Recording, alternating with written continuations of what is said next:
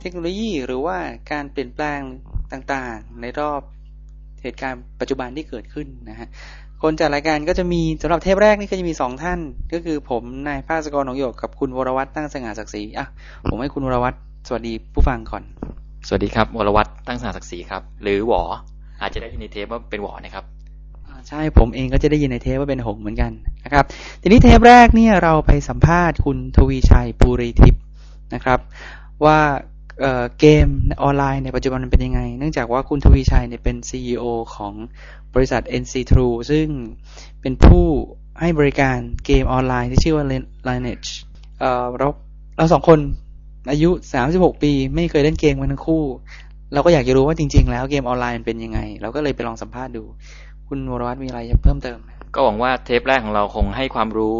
กับผู้ที่ไม่รู้จักเกมออนไลน์เหมือนพวกเรา ซึ่งได้ความรู้มากกับเทปแรกของเรานี้ครับ ฮะสำหรับผมฉันสำหรับผมถือว่าเป็นเป็นครั้งแรกที่รู้จักเกมนี้จริง ๆ นะครับ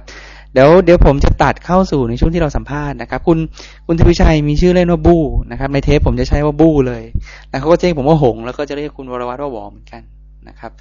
โอเค เดี๋ยวก็ลองฟังดูก่อนแล้วกันครับ episode แรกนี่ยังไงก็เอ่ออย่าว่ากันแล้วกันนะครับ เป็นมือใหม่นะครับขอบคุณมากที่ฟังจากช่างคุย .com นะครับเดี๋ยวจะแนะนำก่อนก็จะมีคุณทวีชัยภูริทิพย์ จริงๆตำแหน่งก็เป็น CEO ของ NC True ใช่ไหมแล้วก็เดี๋ยวถามก่อนแล้วกันเอ่อที่มาที่ไปถ้าผิดบอกคือคุณทวีชัยจบจากลาดกระบัง แล้วก็ไปอยู่ชินสัตเอ๊ะพูดได้ใช่ไหมแล้วก็ไปไปอเมริกาไปสโลนจากสโลนก็กลับมาเมืองไทยมาอยู่ที่ True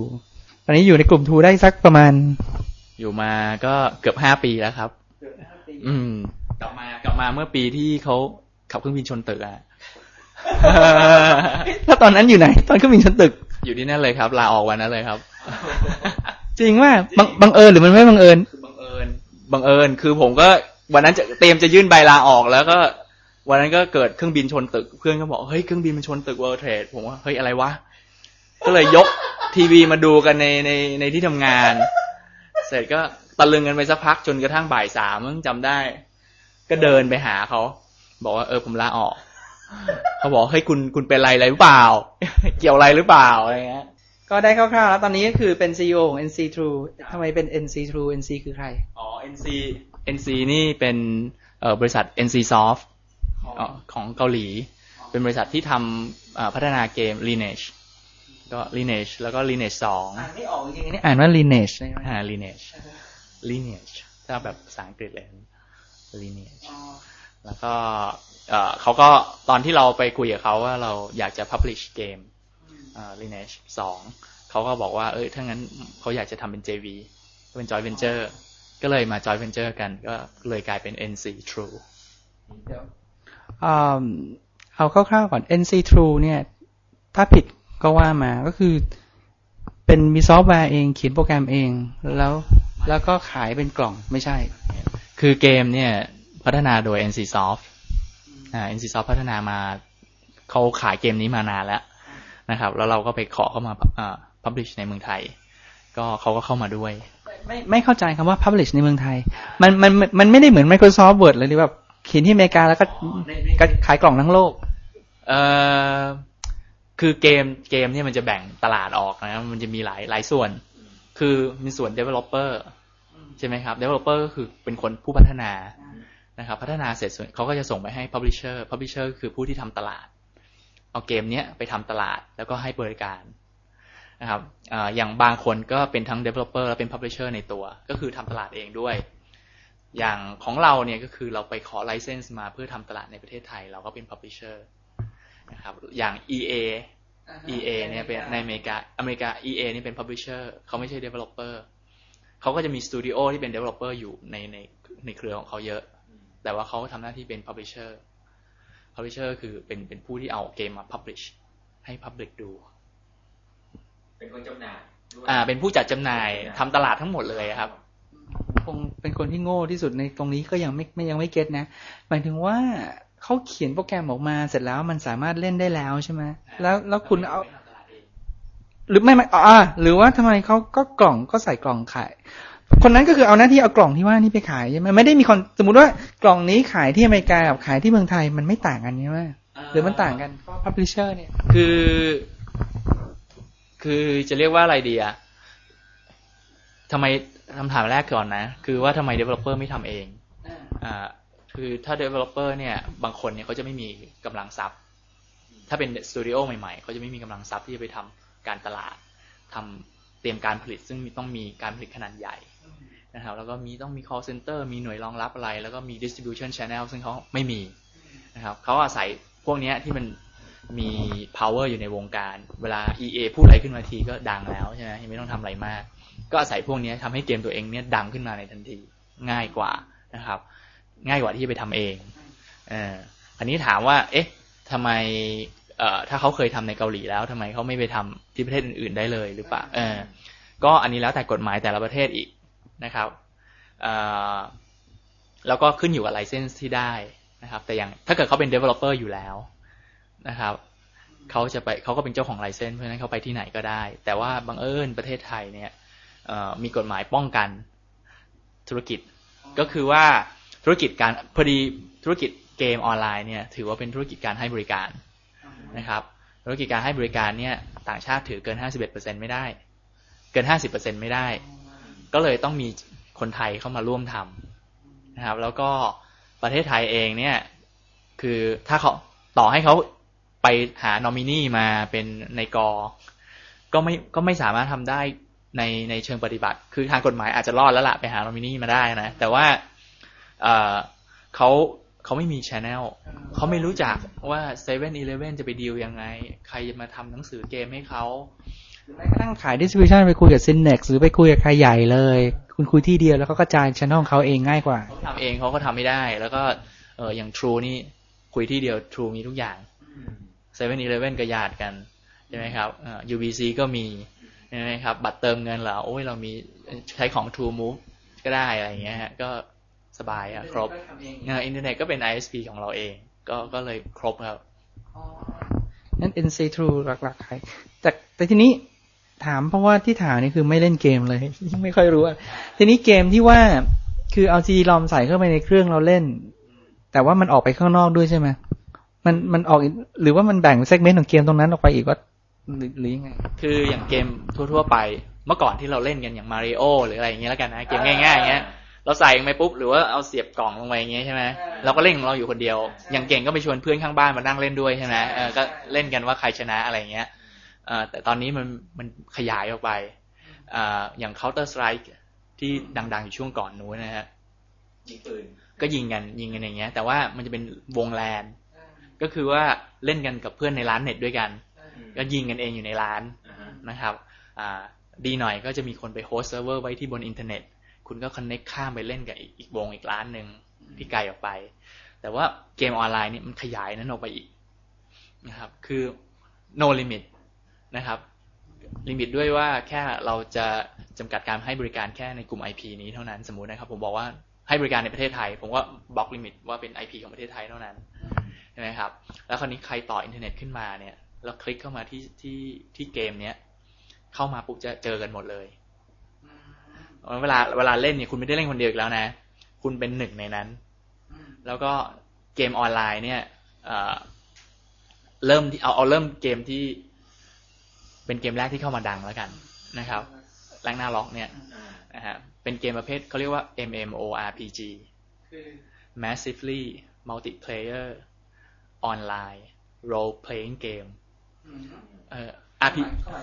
เอ่อเอ่อ RPG ก็คือ role playing game นะฮะก็คือคุณต้องเล่นและพัฒนาตัวละครคุณไปเรื่อยๆ เกมประเภทนี้เนี่ยเหมาะมากกับกับออนไลน์ เพราะว่าคุณต้องใช้เวลาเล่นและพัฒนาตัวละครของคุณไป แล้วเวลาคุณเล่นเนี่ย คุณได้เจอเพื่อนใช่ไหมไปพัฒนาด้วยกันนะครับ แล้วก็เกิดการเปรียบเทียบว่าคุณกับผมใครเก่งกว่ากัน ตัวละครผมเจ๋งไหมอะไรเงี้ย แล้วในเกมประเภทแบบนี้เนี่ย ก็ได้รับความนิยมเพราะว่าช่วงนั้นนี่ยังไม่เคยมีใครมาก่อน ก็ก็แรงหน้าเราเข้ามานะก็ก็คนก็แปลกใจว่าเฮ้ยสนุกเข้าไปแล้วได้แชทด้วยนะครับ แล้วเราก็ได้เล่นเอ่อไปทำกิจกรรมฆ่า monster นี่รวมกลุ่มกันไปห้าหกคน เอาไปตี monster แล้วก็ได้คุยได้มีอาวุธเอาอาวุธมาแลกกันถอยกลับไปนิดนึงเอ่ออย่าง Ragnarok เนี่ยเขาซื้อเกมหรือไม่ใช่เขาซื้อชั่วโมงอินเทอร์เน็ตแล้วเขา login เข้าไปใช่ไหมเขาไม่ต้องซื้อซีดีไม่ต้องอะไรเลยใช่ไหมคือเกม client เนี่ย ก็คือตัว CD เนี่ย เราเรียกเกม client นะครับเอ่อแจกที่ประเทศไทยแจกประเทศอื่นเขาขายอ๋อเหรอเออเขาแจก คำว่าขายเขาขายกันระดับเท่าไหร่อะ ขายแบบเป็นแบบสมมติว่าสองสองร้อย US dollar อะไรอย่างนี้เลยหรือว่ากับสองดอลลาร์คือหมายถึงว่ามันเป็นเม็ดเงินอ๋อเป็นเล็กๆเป็นเล็กๆอ่าคืออย่างต่างประเทศเนี่ยเขาเขาเขาจะมีบางส่วนที่แจกไปให้กับช่องทางโปรโมชั่นของเขา แต่ว่าเขาก็จะมีวางขายอยู่ ก็อาจจะกล่องหนึ่งไม่กี่เหรียญนะครับเพื่อที่ในนั้นอาจจะมีคู่มือนิดนึง มีอะไรเงี้ย มีชั่วโมงนิดนึง แต่ประเทศไทยนี่คือ แจกอย่างเดียวถ้าไม่แจกอัตยาเป็นเกมของประเทศไหนฮะ ของเกาหลีฮะเกมออนไลน์นี่คือเกมเกาหลีหมด เอออ่าแรกๆนะ แล้วมาหลังๆ นี่เพิ่งจะเริ่มมีของไต้หวันของจีนของญี่ปุ่นอ่าเนอ่าผมพยายามให้ได้ framework ถ้าถ้าอย่างนั้นคนที่เขียนโปรแกรมเนี่ยก็ไม่ได้เงินจากการขาย โปรแกรมเพราะมันได้น้อยมากมันคือที่เงินที่ได้การทำ hosting ของตัวเซิร์ฟเวอร์ในการดันตัวนี้ใช่ไหมคือคนพัฒนาเนี่ยนะครับเขาก็เอาอย่างยกตัวอย่าง NCSoft แล้วกันนะครับ NCSoft เนี่ยพัฒนาเกมขึ้นมาก่อนนะครับ แล้วก็ขาย license ให้เราเขาเราก็จ่ายค่า license ไปก่อนนะครับ เป็น license fee ก็เขาได้เงินไปก้อนหนึ่งละเราก็มาให้บริการ เวลาเราให้บริการเนี่ยผู้เล่นเนี่ยคือเอาแผ่นไปฟรี แต่เวลาคุณจะ login เข้ามาเล่นเนี่ย คุณจ่ายค่า airtime นะครับ คุณจะเล่นสิบวัน คุณก็จ่ายเติมเงินเข้ามาสิบวัน เหมือนเหมือนเล่นอินเทอร์เน็ตอะ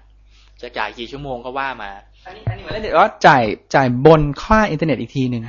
ค่าอินเทอร์เน็ตอีกทีหนึ่งแล้วก็เงินที่ได้เข้ามาเราก็แบ่งส่วนแบ่ง royalty ไปให้เขาด้วย อันนี้แล้วแต่อันนี้อันนี้คงแล้วแต่ว่าคุยกับกับคนพัฒนายังไงละว่าว่าเป็น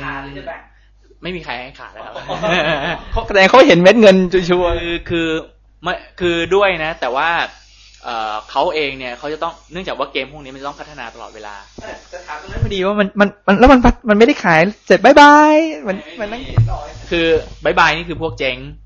นะฮะแต่ว่าเกมที่ที่ดีเนี่ยคือจะต้องมีการพัฒนา content ไปเรื่อยๆ นะครับ คุณเล่นไปสมมุติสมมติคุณเล่นไปอย่างเมื่อก่อนนี้ ถ้าเล่นมาริโอผมไปฆ่า big boss ตายก็จบเลยใช่ไหมแล้วก็จำได้ว่าต้องทำอย่างนี้ถึงจะได้ไอ้นี่เพิ่มสมมติว่าไปกระโดดเหยียบไอ้นี่สองทีแล้วไปเหยียบไอ้นั่นต่อนะ เดี๋ยวจะช่วยเจ้าหญิงได้ใช่ไหมแต่นี่ไม่ใช่คือว่า คุณรวมกลุ่มกันไปฆ่าบอส สมมติพิชิตมันได้แล้วล่ะ คุณก็ยังได้เจอเพื่อนทำอะไรต่อไปเรื่อยๆแต่ว่าสมมุติว่าคุณเล่นทุกอย่างในเกมตรงนั้นหมดแล้วใช่ไหมเกมพวกนี้เนี่ยเขาจะมีระยะเวลาอาจจะเป็นสามเดือนหกเดือนเนี่ยเขาก็จะอัปเดตคอนเทนต์ พอเขาอัปเดตปุ๊บเนี่ยก็จะมีแมปใหม่ออกมา มี quest ใหม่ มี boss ใหม่ มีกิจกรรมใหม่ให้คุณทำคุณก็จะต้องคุณก็จะใช้เวลาเพื่อที่จะ consume content อันใหม่นี้ไป แล้วเดี๋ยวถัดจากนั้นไปสามสี่เดือนเขาก็พัฒนาเอา content ใหม่มาลงอีก ก็คือเป็นเป็น relationship ที่ที่ long term หน่อยเออก็พวกเราไม่เล่นจริงๆไม่ค่อยกลุ่มคนที่เล่นจริง ๆ เป็นกลุ่มคนพวกไหนฮะ กลุ่มคนที่เล่นจริง ๆ มีแล้วแต่ประเภทของเกมต้องเสริมเราเดานะเออแล้วแต่ประเภทของเกมอ่าแต่ว่า first adopter แล้วกันนะ จะเป็นพวกอ่าผมว่าเป็นเป็นพวกแรก ๆ เลยนี่เป็นพวก hardcore gamer นะครับ แล้วบังเอิญประเทศไทยเนี่ย RO เข้ามาเนี่ย เป็นเกมน่ารัก สไตล์เด็ก ก็เลยมีกลุ่มเด็ก ซึ่งรับเทคโนโลยีได้เร็วกว่าคนคำคำว่าเด็กนี่ประมาณเท่าไหร่โอ้โหถ้าคือถ้าไปเห็นเนี่ยเออ บางคนนี่สิบขวบอะไรเงี้ยนะเขาก็มีแต่เอ้ยอันนี้คือผมไม่ได้ไปว่าเกมเขานะ แต่ว่าก็คือว่าตลาดมันไปอย่างนั้นนะครับ ก็คือว่าเอ่อผู้เล่นเนี่ยมันเป็นเรนจ์มันกว้างเนื่องจากว่าเกมเขาเขาจะสไตล์น่ารักหน่อยนะครับ ก็ก็จะเอ่อกลุ่มผู้เล่นจะกว้างเดี๋ยวแต่นิดนึงมันเป็นเกมเล่นอะไรที่ว่าไซนี่มันเกมอะไร ไม่ใช่เกมยิงกันแล้วใช่ไหมอาโอนี่มันไม่ใช่เกมไม่มันจำไม่ได้เออเป็นเกม ตามหาสมบัติเหมือนกับมาริโอหรือยังไงไม่ไม่ฮะก็ คุณจะมีตัวละครน่ารักน่ารักนะหน้าตาแบบ เหมือนเรียกว่าอะไรอะนี่มองเฮลโลคิตตี้อะไรอย่างนี้ใช่ไหมมันไม่หวานขนาดนั้นนะแต่เป็นตัวน่ารักหน่อยเออแล้วก็สีสันก็จะแบบสดใสนะครับ แล้วก็กิจกรรมภายในเกมก็คือว่า พอคุณเกิดขึ้นมาปุ๊บ คุณจะเป็นคนตัวเปล่า คุณจะเลือกอาชีพของคุณมาก่อนก็ได้จะเป็นอะไรเงี้ยพอเกิดขึ้นมาปุ๊บคุณเป็นคนตัวเปล่า เสร็จแล้วก็คุณออกไปคุณก็จะไปตี monster ตีตีปุ๊บ monster ตายปุ๊บก็จะมีของหล่นออกมาจะมีเงินจะมีอาวุธบ้าง คุณก็เก็บใส่ตัว แล้วตัวคุณพอฆ่า monster ไปเยอะๆเนี่ยเขาเรียกว่าค่า experience หรือค่าประสบการณ์จะเพิ่มขึ้น คุณก็จะ level up จาก level หนึ่งเป็น level สอง level สามอะไรนี่ก็ up ไปเรื่อยๆ ระหว่างทางคุณก็จะได้เงินขึ้นมา เอาเงินเนี่ย เงินในเกมนะ เอาไปซื้ออาวุธ อ่า คุณก็จะได้อาวุธกับชุดเกราะอ่า เอามาใส่ หรือว่าแล้วก็บางทีคุณเล่นๆไปเจอเพื่อนอะเอ้ยเราไปตีมอนสเตอร์ตัวนี้ดีกว่ามันยาก แต่ถ้าตีสองคนนี้ของดีหล่นเอามาแบ่งกันเนี้ยก็ก็ไปทำกิจกรรมกัน เมื่อกี้ฟังแล้วมันก็ไม่ได้เหมือนกับเด็กสิบขวบเหมือนกันคือคือมันก็ฟังแล้วมันก็เป็นเกมผู้ใหญ่ระดับนึกถึงดูมสมัยก่อนเลยคิดมันก็ไม่เด็กเท่าไหร่เอ่อคือคือมันยังไงดีอะไม่แต่มันพูดยากอะคอน content นี่มันแล้วแต่ใครชอบอะอันนี้ผมพอจะนึกออกผมพอจะนึกออกโอ้ยแหมคุณ เคยเคยนึกถึงเกม รู้จักเกมการ์ดว่าการ์ดเกมอะที่เด็กเด็กเขาเอาเอาเอาเอาการ์ดเออเอาการ์ดมาเล่นแบบเอ้ยเล่นยากนะนั่นน่ะผมยังงงเลยอ๋อนั้นนั่นมีการเล่นเล่นเป็นเรื่องเป็นราวเลยเหรอตอนนั้นเป็น role play game ชนิดคือคือมันกึ่งกึ่งๆอะคือบนบนบนการ์ดนี่มันจะบอกเลยนะว่า บัตรใบนี้มีพลังเท่านั้นเท่านี้ใช้เวทอันนั้นอันนี้เป็น role play game ชนิดหนึ่งอ่าแล้วคุณเล่นบนการ์ดเออเล่นบนการ์ดแล้วคุณก็จะมีไพ่เขาก็วางไว้สี่ห้าใบนะวางแผนกันว่าจะมาสู้กับอีกข้างหนึ่งยังไง เอ้ยเล่นยากนะไม่ใช่เล่นง่าย ผมยังงงให้เด็กเล็กๆเล่นได้ไง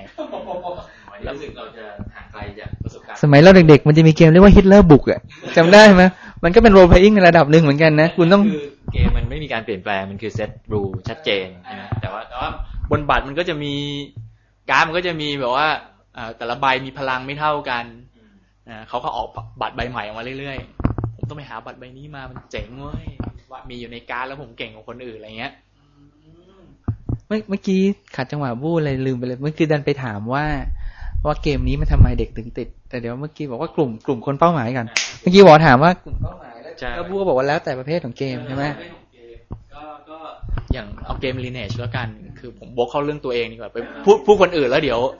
พอพอออกอินเทอร์เน็ตกลายเป็นว่าผมไปลบหลู่อะไรอย่างเงี้ยไม่ไม่ไม่ดี ก็คือ Lineage เนี่ยเกมจะค่อนข้างซับซ้อนหน่อยนะครับ แล้วก็กราฟิกของเกมเนี่ยจะเน้นความสมจริง นะครับ เครื่องที่ใช้ก็ต้องเป็นเครื่องที่มีสเปคที่สูงขึ้นมาหน่อยนะครับ แล้วก็เอ่อเหมาะกับการเล่นบน High Speed Internet งั้นกลุ่มผู้เล่นเนี่ยมันถูกกำจำกัดด้วยด้วยด้วยข้อข้อจำกัดพวกเนี้ย แล้วเวลาเล่นเนี่ย กิจกรรมภายในเกมเนี่ยค่อนข้างจะซับซ้อนอ่าอย่างให้แทรกนิดเดียวแทรกนิดเดียว Lineage เนี่ยก็เป็น role playing game เหมือนกัน แล้วก็มีการพัฒนาเหมือนกัน แล้วเป็นการเข้าไป คือเป็นเรื่องเป็นเรื่องเกี่ยวกับอะไรก่อน เอ่อคือเนื้อเรื่องของเกมพวกโรเพงเกมเนี่ยจะไม่เหมือนกัน ไม่เหมือนกัน แต่ว่าก็จะคล้ายๆกันที่ว่าเอ่อจะมีชนเผ่าอยู่หลาย ๆ เผ่าอยู่ในเกมนะครับ แล้วก็จะมีเทพมีมารอยู่ข้างในเกมนะฮะระหว่างทางก็ชนกลุ่มเหล่านี้ก็จะต้องไปฝึกวิทยายุทธฝึกวิชา แล้วก็จะไปปราบมารอย่างเงี้ยโอเคเดี๋ยวขัดจังหวะแป๊บหนึ่งนะต่อเมื่อกี้ถึงยังไงนะ ลืมไปเลย อ๋อบอกว่า Lineage ถึงไหน แล้วก็เป็นเรื่องของชนเผ่าอ่าก็จะมีเผ่าหลายๆเผ่า เผ่าในนี้ก็เกมทุกเกมจะมีเผ่าคล้าย ๆ กันนะ มันก็มีเผ่ามนุษย์ เผ่านักเวทก็ไอเผ่าเอลฟ์อ่าพวกเอลฟ์เคยเห็น Lord of the Rings ว่าจะมีหูแหลมๆนะมีพวกออร์คออร์คก็จะเป็นพวกหน้าตาดุดันหน่อย ตัวบึกๆเขียวๆแล้วมีพวกคนแคระแบบ Lord of the Rings มาเลยอ่าเกมของเราเดี๋ยวเปิดให้ดูก็ได้นะถัดอย่างนี้เดี๋ยวเปิดให้ดู แล้วก็เอ่อก็เข้าไปข้างในเกมแล้วก็มีกิจกรรมให้ทำค ล้ายๆ กันก็คือว่าเริ่มคุณก็ไปตี monster เล็ก ๆ ก่อนแล้วเดี๋ยวคุณก็จะเก่งขึ้นเรื่อยๆอ่าถ้าคุณจะเก่งเร็วหน่อย คุณต้องไปหาเพื่อนที่มีความสามารถที่ complement กัน อย่างสมมุติผมเป็นนักสู้ใช่ไหมฮะเป็นนักรบเผ่านักรบนี่ผมต้องเข้าไปลุย เป็นขาลุย เข้าไปตี monster ใกล้ๆ แต่ผมจะมีนักเวทยืนอยู่ห่างๆ คอยที่เรียกว่า heal heal ผมเวลาผมถูก damage ก็จะเล่นกันเป็นทีม แล้วเวลาได้อะไรมาก็แบ่งกันอย่างเงี้ย อันนี้อันนี้เป็นเกมที่เล่นกันทั้งโลกเหมือนกัน ก็คือทางทาง NC Soft จากจากเกาหลีก็คือเขียนแล้วเราก็มามามาลอนช์ที่นี่เหมือนกัน ก็คือที่ที่อื่นในโลกก็ก็มีคนเล่นอันนี้เหมือนกันอ่าที่ที่เกาหลีที่ประสบความสำเร็จสูงสุดเนี่ยจะเป็นที่เกาหลีแล้วก็ที่ไต้หวันนะครับจะเป็นประสบความสำเร็จสูงมากเกมพวกนี้มีภาษาไหมหมายถึงว่ามันมันไม่ได้พูดมั้งคือผมไม่เคยดูเลยเนี่ยคือเกมพวกนี้มันมันไม่พูดกันใช่ไหมในเกมหรือว่ามันใช้ตัวอักษรขึ้นมา หรือที่พูดก็พูดเป็นภาษาอังกฤษสั้น ๆ หรือมันจะใช่การสื่อสารระหว่างตัวละครหมายถึงว่าแต่ผู้เล่นแต่ละคนนะฮะก็เหมือนแชทผมก็พิมพ์เหมือนเหมือน MSN นะฮะผมก็พิมพ์เด็ดๆมันก็จะขึ้นบนหัวผม อย่างเงี้ยแล้วเราก็คุยกัน หรือว่าถ้าคุณจะคุยกันแบบเป็นความลับ เฉพาะในกลุ่ม คุณก็สามารถเลือกตัวละครที่เข้ามาเป็นกลุ่มปาร์ตี้กันแล้วคุยเฉพาะภายในกลุ่ม คนอื่นก็จะไม่เห็น แต่แต่ถ้าผมเล่นให้สมมติผมเล่นใน NC True ในวงของประเทศไทย ผมข้ามไปเล่นในเกาหลี ไม่ได้ยังไม่ได้ มีใครก็ทำกันไหมหรือคือจะมีเกมอีกอันหนึ่งที่ที่ทำลักษณะนี้อ่าเรียกว่าชื่อเกม Guild Wars Guild Wars เนี่ยเป็นเกมของ NCSoft เหมือนกันนะ แต่ว่าเขาพัฒนาที่สหรัฐอเมริกาโอเคไม่ถ้าถ้าอย่างนั้นในความหมายของผมคือเทคโนโลยีเนี่ยยอม แต่ขึ้นอยู่กับว่าคนดีไซน์โปรแกรม หรือว่ามันมีการเจรจาทางธุรกิจแล้วแหละว่าจะยอมให้ต่อไม่ต่อ อย่างนั้นหรือเปล่าคือมันกึ่งกึ่งๆเทคโนโลยีกับกับการยอมของผู้ ผู้ให้บริการ คืออย่างยกตัวอย่างอย่างนี้แล้วกัน สมมติผมมีมีเกม Lineage ผมตั้งเซิร์ฟเวอร์ขึ้นมาเซิร์ฟเวอร์หนึ่งแล้วผมไม่ไม่จำกัดวง IP เลยนะ ให้ทุกคนสามารถ login เข้ามาได้ ก็ทำได้ แต่ว่า User จะคุยกันไม่รู้เรื่อง เพราะว่าเอาละข้างในเมนูจะเป็นภาษาอะไรดี มีทั้งอังกฤษไทย ญี่ปุ่น จีน คือภาษากลางที่ใช้จะต้องเป็นภาษาอังกฤษเท่านั้น เพราะฉะนั้นกลุ่มผู้เล่นก็จะหดเซิร์ฟเวอร์แบบนี้มีเขาเรียกว่าเซิร์ฟเวอร์อินเตอร์ก็จะมีผู้เล่นที่เป็นภาษาอังกฤษเท่านั้นเข้ามาเล่น แล้วเวลาจ่ายเงินคุณก็ต้องจ่ายด้วย credit card เท่านั้นใช่ไหมฮะแล้วผมก็นึกถึงนะว่าใครได้ตังค์ก่อนถ้าอย่างนั้นใช่ไหมมันก็จะมีเรื่องการแบ่งเงินกันอีกเออไม่แล้วก็คืออันนี้ทางทางเจ้าของเขาก็เปิดของเขาเองสิเขาก็ไม่ต้องไปรอให้คนแต่แต่ละประเทศไปทำแล้วเขาก็เปิดตั้งเซิร์ฟเวอร์ขึ้นมาให้มันเป็นภาษาอังกฤษเท่านั้นเองเขาต้องทำ distribution ของเขาให้เจ๋งที่สุด ถ้าเกิดเขาคิดจะเปิดขนาดนั้นเขาต้องแบบทุกคนต้องช่วยกันขายเขาทั้งโลก คือเข้าจากตรงไหนก็ได้ คือเอออันนั้นเขาเข้าจากตรงไหนก็ได้คือเขาจริงๆอันนั้นเขาเขาไม่ต้องไปคิดเรื่อง distribution channel แล้ว เพราะว่าเขาบอกว่าผมผมตั้งขึ้นมา คุณจะเอาเกมคุณก็ดาวน์โหลดเอง แล้วก็เวลาจ่ายตังค์คุณก็มาที่เว็บไซต์ผมจ่ายด้วยเครดิตการ์ดนะ แค่เนี้ยแล้วผมไม่ทำไม่ทำคืออย่างนี้เนี่ยมันไม่ค่อย effective แต่ว่าคือผมทำให้ใครก็ได้ทั่วโลกที่อยากเล่น คือมันมีข้อดีข้อเสีย แต่ว่าถ้าผมไปที่ประเทศนั้น ผม customize เกม แล้วผม customize เรื่อง distribution channel เรื่องอะไรทุกอย่าง มันจะทำ marketing ได้ดีกว่า โทษอย่างอย่างนี้มันสามารถสมมุติ Lineage เนี่ยมันสามารถทำโอลิมปิกได้ไหมเนี่ย คนที่เก่งที่สุดของไทยไปแข่งคนที่เก่งที่สุดของเกาหลีหรือ คือคือเรากำลังจะมีฮะแต่ว่าคือมันไม่ใช่ว่าเอาในเซิร์ฟเวอร์มามาเจอกันนะ แต่ว่าก็คือว่าเราจะนัดเขาคือเขาเขาเป็นแชมป์แล้วใช่ไหมฮะก็นัดเขามาเดี๋ยวเราจัดทัวร์นาเมนต์ให้มาเจอกัน แล้วก็ตั้งเซิร์ฟเวอร์คุณมาชิงแชมป์แข่งกัน น่าสนุกอยู่เหมือนกันนะ แต่มีคนทำมีมีในในเกมอื่นๆก็คงมีอยู่ก็มีมีอยู่แล้วฮะแต่อย่างที่เมื่อกี้นี้ผมบอกนี่อย่างเกม Guild Wars เนี่ย อันนี้ไม่เหมือนกัน เกม Guild Wars เนี่ย ใช้คล i อนตัวเดียวกันทั่วโลกนะ แต่ในคล i อนตัวนี้เนี่ย พอผมเลือกเมนูปึ๊กบอกว่าภาษาไทย ทั้งเกมก็จะเป็นภาษาไทย แต่ตอนนี้ยังไม่มีภาษาไทยนะมีภาษาจีนนะเลือกภาษาจีนปุ๊บทั้งเมนูทั้งคำพูดทุกอย่างจะเป็นภาษาจีน interface จะเป็นภาษาจีนหมด แล้วว่าสมมติหงเล่นอยู่ที่อเมริกา หงเลือกภาษาอังกฤษ เมนูก็เป็นภาษาอังกฤษ หงก็เห็นเป็นภาษาอังกฤษ ผมเห็นเป็นภาษาจีน เล่นด้วยกันได้อ่า ผมเล่นด้วยกันได้ แล้วก็มันจะมีเซิร์ฟเวอร์ที่เรียกว่าเขาแบ่งเป็นโซน โซนยุโรป โซนอเมริกา เซิร์ฟเวอร์จีน ผมก็เลือกข้ามไป ผมอยากจะไปเล่นโซนยุโรป ผมก็เลือกเซิร์ฟเวอร์ยุโรป ตัวผมก็กระโดดไปอยู่ในเซิร์ฟเวอร์ยุโรป ก็เล่นกับเพื่อนที่เป็น European ด้วยกัน อย่างเงี้ยฮะอันอันอันนั้นเซิร์ฟเวอร์ อันนั้นเขาทำลักษณะนั้น แต่ว่าเกมนั้น business model เป็น business model ที่แปลกที่สุดในโลก ก็คือว่าเป็นเกมออนไลน์ที่ไม่ได้เก็บค่า air time คือเกมอื่นๆเนี่ยอย่างเราใน Lineage เนี่ย เราเก็บ air time ก็คืออยากเล่นสิบวันก็จ่ายสิบวันใช่ไหมครับ แต่ว่าเกมนั้นเนี่ยเขาขายเป็นกล่อง คือเอากล่องนี้ไป แต่ผมขายกล่องหนึ่งห้าสิบเหรียญนะ คุณเอาไปเลย แล้วคุณไปเล่นตลอดชีพอ๋อโอเคเขาก็เสียเอาอ่า แล้แล้ววคุคุณณค่าดอกก็ได้แวส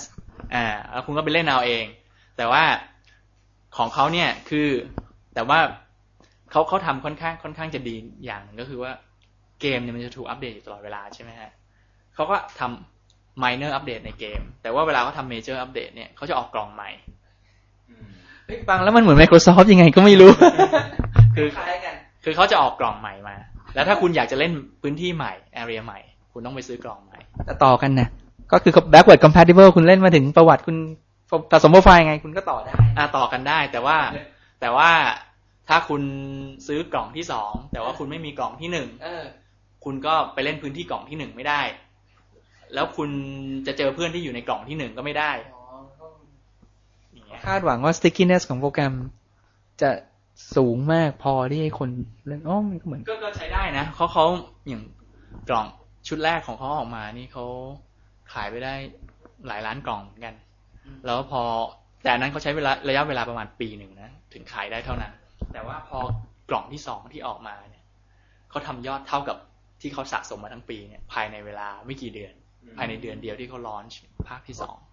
คือแต่ครั้งที่สองคนรู้จักหมดแล้วพูดถึงอ๋อมันก็เลยมันก็ง่ายแล้ว marketing ก็ไม่ยากแล้วคนที่เล่นอยู่แล้วเขาเขาก็อยากซื้ออันใหม่อะ ก็ซื้อเติมเข้าไปมันก็ส่วนใหญ่ก็ซื้ออ่าต่ออีกนิดเดียวถ้าอย่างนั้น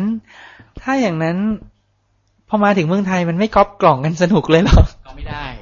ฮะมันจะ ก๊อปไม่ได้ได้ไงมันมันเป็เป็นเป็นกล่องไปสิแต่ว่าคุณเข้าไปเล่นไม่ได้ เพราะเกมเวลาจะเล่นคุณต้อง loginไอ้ยาเป็นธุรกิจที่เจ๋งมากก๊อปไม่ได้ แล้วคุณจะ login คุณก็ ผมก็เช็คอยู่แล้ว ID นี้มันจ่ายตังค์หรือไม่จ่ายตังค์อะโอ้ยสุดยอดมเออนะครับ ในขณะเดียวกันที่ NC True ทำก็เหมือนกัน ถ้าคุณไม่ซื้อคุณเข้ามาก็ไม่ได้เหมือนกันเอาไม่ได้ ผมต้องแจกแผ่นฟรีได้ไงเออโอเคเอาไปสิเอาไปก๊อปก็ดีครับ เครื่องมันจะได้มีเครื่องที่มี client เยอะหน่อยอ๋อเล่นที่ไหนก็ได้เออต้องเสียค่า login เข้ามาครับทีนี้กลับมาที่จริงๆอยากเดี๋ยวเดี๋ยวขอขอเป็นกลับมาที่ NC2 อีกแป๊บหนึ่ง NC2 มีพนักงานโดยประมาณสักกี่คนนะเนี่ยร้อยหนึ่งประมาณร้อยคนแล้วครับเป็นเป็น technical สักครึ่งหนึ่งไหมหรือว่าใช่ครับ เอ่อส่วนใหญ่เป็นพนักงานให้ให้บริการอ๋อนี่ไม่ไม่ถึงว่ารับ call center เป็น call center เป็น game master call center มีคนโทรมาถามอะไร ผมนึกไม่ออกมีเหรอมีคนโทรมาถามเรื่องเกมเนี่ยนะว่าถามอะไร คือนึกไม่ออกมันยังจะให้ถามคือโอ้โหปัญหาเกมเล่นยากเยอะไม่ใช่ฮะไม่ใช่ปัญหาเกมนะ technical ปัญหาในเกมก็มีโทรมาถามเอ่ออันนั้นเป็นส่วนน้อย แต่ส่วนใหญ่ที่เข้ามาจะเป็นแบบ item ผมหาย ผมโดน hack อะไรอย่างเงี้ย แล้วก็บางทีวันนี้ผม log ไม่ login ไม่เข้าทำไงดี อะไรอย่างเงี้ยครับ ก็บางทีก็ปัญหาก็มาจากอินเทอร์เน็ตบางทีก็โอเคของเราปิดเซิร์ฟเวอร์อืมไม่แต่แต่แต่อย่างนี้ NC2 ถ้าจะว่าไปถ้าปัญหาอย่างนี้เนี่ย คุณเป็นคนที่แบบเกือบจะสุดท้ายของ chain แล้วอะ คุณต้องไปไล่ในอินเทอร์เน็ตก่อนเลยอะใช่ใช่ป่ะต้องคุณต้องเวลาคุณต้องไปนั่งไล่ เวลาลูกค้า login ไม่เข้านี้เราโดนด่าก่อนเพราะเขาเล่นเกมเราไม่ได้นะครับ แต่ว่าจริง ๆ ปัญหาอยู่ระหว่างทางเยอะไปหมดเลย แล้วเราก็ชี้ไม่ได้ด้วยนะใช่ก็ไม่เพราะเราหนึ่งเราไม่แน่ใจสองบางทีรู้เราก็ไม่ไม่ไม่ค่อยอยากจะชี้ ใช่ไหมเขาเออเว้ยเฮ้ยอ๋อถ้าอย่างนั้นตตีว่าอย่างนั้นตกวันต่อวันห้าสิบห้าร้อยถึงพันคอต่อวัน อาจจะไม่ถึงมั้งไม่ฮะคือจริง ๆ พนักงานที่เป็น call center ของเรามีไม่กี่คนเรามีพนักงานที่เป็น call center อยู่เอ่อไม่ถึงสิบคนนะฮะแต่ว่าตรงนี้เขาจะหมุนเวียนด้วยนะทำทุกวันใช่ใช่นะครับ แล้วก็แต่ส่วนเอ่อ call center เราทำถึงสี่ทุ่มแต่ว่าเราจะมีเราเรียกว่า game master game master นี่เป็นอาชีพใหม่ในประเทศไทย หลังจากที่มีเกมเข้ามา game master เนี่ยจะเป็นเหมือน call center แต่ว่าเป็นผู้ให้บริการในเกม คือหน้าที่เขาก็จะเปิดเกมเอาไว้นะแล้วเขาจะมีตัวละครพิเศษของเขา เขาเป็นเหมือนตำรวจข้างในเกมอืมตัวละครเขาจะส่วนใหญ่จะหายตัวอยู่ แล้วเขาก็จะเดินข้างอยู่ข้างในเกม แล้วก็เดินดูในพื้นที่ต่างๆ ว่ามันจะมีพวกคนที่ทำตัวไม่ดีอยู่ในเกมหรือเปล่าเออหรือว่าโกงหรือเปล่า หรือว่ามีผู้ที่ต้องการความช่วยเหลือหรือเปล่า คือบางทีเดินเดินๆไปอย่างเงี้ย บางพื้นที่เวลาเขาเขียนกราฟิกมาเนี่ย เขียนเกมมา แมปมันเชื่อมกันไม่สนิท พอเดินไปแล้วติดหลมตัวละครติดเดินไม่ได้อ่า GM ต้องไปดึงเขาออกมา หรือว่ามีบางคนพูดจาด่ากันอยู่นั่นน่ะมันด่ากันแบบหยาบคาย ไม่เลิกสักที RGM ต้องเข้าไปจัดการ หรือว่ามีบางคนนี่มันโกงเหลือเกิน ผมอยากรู้อย่าง game master มันเห็นอะไรบนจอวะเฮ้ยมันน่าสนใจนะ แต่มันมันมันมันเออ มันเป็นเรดาร์แล้วก็พุ่งกับกระพริบติดติดติดสีแดงอะไรอย่างงี้อะหรือหรือมันคือเขาเห็นคือหน้าจอเขาจะเป็นหน้าจอเกมเหมือนกัน เพียงแต่ว่าเขาจะเขาจะมีความสามารถพิเศษที่ว่าตัวละครของเขานี่จะหายตัวไปพื้นที่ทุกที่ได้อืมคือเขาแค่แบบพิมพ์คำสั่งไปในตัวเขาจะปุ๊บไปโผล่ที่นั่นปุ๊บไปโผล่ที่นี่ แล้วก็ไปดูว่าเกิดอะไรขึ้น แล้วก็เวลาเกิดอะไรขึ้นเขาก็จะสามารถสั่งคำสั่งพิเศษ เพื่อจะ freeze ตัวละครหรือบล็อกตัวละครนั้นก็ได้งั้น game master มันจะเพิ่มขึ้นตามจำนวนคนที่มาเล่นเกม ใช่ อันนี้ที่ทำให้เออเราต้องเพิ่มคือคือคือที่ที่ที่เป็น resource ที่ใหญ่ที่สุดของบริษัทอืมนี่ game master คนที่มาทำหน้าที่นี้เป็นอายุเท่าไหร่ประมาณเท่าไหร่หรือการศึกษาอะไรยังไงอะจริงคือจริง ๆ เนี่ยเอ่อต้องเป็นหนึ่งเป็นคนรักเกมนะครับ แล้วก็สองเป็นคนรักการบริการ คือถ้าไม่คือบางคนนี่รักเกมนะแต่ว่าบริการไม่ได้เรื่องเลย คือแบบพูดจาแบบว่าไม่ได้เลยก็ไม่ได้ ก็คือต้องต้องทนด้วยเพราะว่าบางคนเนี่ยเล่นเกมเนี่ยเขา attach กับเกมมากๆนะแล้วอารมณ์รุนแรงเพราะฉะนั้นเวลาพูดจามก็ต้องระวัง ก็อาชีพนี้ต้องต้องเครียดเหมือนกันนะแล้วทำงาน 24 ชั่วโมงก็เป็นทำงานเป็นกะส่วนใหญ่ที่เรามีก็เป็นจบปริญญาตรีนะครับ แล้วก็อ๋อต้องการกะยี่สิบสี่ชั่วโมงอายุอายุ ผมเดาว่าขั้นหนึ่งก็หยุดแล้วนะ หรือมันจะคือส่วนใหญ่จะเป็นพวกที่เพิ่งจบนะครับ แล้วก็หรือว่าเคยทำงานเป็น game master มาก่อน คือจะเราจะยังไม่มีเรา เนื่องจากว่าประเทศไทยไม่มีเพิ่งเริ่มนะเราไม่มี game master ที่อายุมาก แล้วก็คนที่อายุมากคงก็ไม่อยากทำเป็น game master ผมเดานะครับแต่อย่างนี้คือเกาหลี game master นี่เป็นอาชีพ อันหนึ่งไปเลย ในอุตสาหกรรมนี้เป็นอาชีพที่แบบเฮ้ยปอเข้าใจทำอะไรยังไงครับ ก็ก็แปลกดี แล้วก็อาชีพนี้ก็ลำบากเหมือนกันคือ คุณทำตัวเป็นกึ่งกึ่งๆตำรวจอย่างเงี้ยเอ่อผู้ให้บริการ แต่ว่าบางทีคุณต้องลงโทษผู้เล่นด้วย คือผู้เล่นบางคนนี่เขาเอ่อใช้วิธีโกง โกงนี่มีหลายวิธีนะ ในเกมพวกเนี้ยเอ่อเดี๋ยวผมพูดถึงอีกทีก็ได้ แต่ว่าพอเขาโกงเนี่ยแล้วเราลงโทษคือเราบล็อกตัวละครหงคิดดูหงเล่นตัวนี้มาเนี่ยสองปี ตัวละครหงเนี่ยเลเวลแบบสูงมากแล้ว ชุดเกราะดีที่สุดในเกมโอ้โหเดินไปไหนตัวตัวหงนี่แบบมีออร่าออกมาเป็นเรืองแสงนะฮะทุกคนเห็นเลยอย่างเงี้ยแต่อยู่ดีๆถูกบล็อกเล่นไม่ได้อีกแล้ว โอ้โหเยอะมากแบบเนี้ย ก็ก็จะเกิดอาการ attach กับเกมแล้วแบบโมโห แล้วแบบว่าเอ่อต่อว่า ต่อว่าก็บุกลุก มีการบุกลุกนะครับ แล้วก็เอ่อ มาถึงบริษัทอย่างเงี้ยก็มีโอ้เยอะมาถึงมีผมเจอบางเคสนะ นี่บางเคส มีเคสหนึ่งวันนั้นเข้ามา เจอผมต่อผมเจอ เอ๊ะคุณมาทำอะไร บริษัทยังไม่เปิดเลยมาเช้าบอกอ๋อเมื่อคืนนี้ค่ะ ขับรถมาจากพิษณุโลก ผู้หญิงเนี่ยขับรถมาจากพิษณุโลกค่ะเขาบอกมีอะไรเหรอครับ ตัวละครถูกแบนค่ะผมบอกอ้าวขับรถข้ามคืนมาครับ มาเจอตอนเช้าเออ แล้วแล้วจบลงได้ดีไหมคือคือก็เราก็ตรวจสอบอะนะก็บอกแล้วที่บอกได้อะก็คือเราก็ตรวจสอบเขาเราถามเขาว่าคุณคุณทำอย่างนี้จริงทำอย่างนี้จริงหรือเปล่าเขาก็บอก เออทำอ่าผมบอกอ้าวก็ช่วยไม่ได้อะช่วยไม่ได้อะจะให้ช่วยยังไง เออถ้าผิดกติกาเออก็คือแล้วแต่อันนี้แล้วแต่ policy ของบริษัทนะ บริษัทอื่นอาจจะไม่เหมือนกันเขาอาจจะปล่อยบ้างอะไรเงี้ยแต่เราเราเราไม่คืน เพราะ เกมของเรานี่ผู้ใหญ่เล่น แล้วก็ค่อนข้างจะเป็น hardcore เพราะฉะนั้นไอ้เรื่องพวกนี้มันต้อง strict ทีนี้ ถอยเราออกมาอีกเยอะ ตลาดเกมนี้คุยกันระดับกี่ร้อยล้านพันล้านหรือสิบล้านทั้งหมดนะ เฉพาะเฉพาะเฉพาะในส่วน segment นี้นะ เกมออนไลน์อย่างนี้นะ เกมออนไลน์เนี่ย segment นี้ประมาณพันกว่าล้าน ในประเทศไทยนะพันกว่าล้าน ก็แล้วอยู่ประมาณที่เท่าไหร่ NC True คือ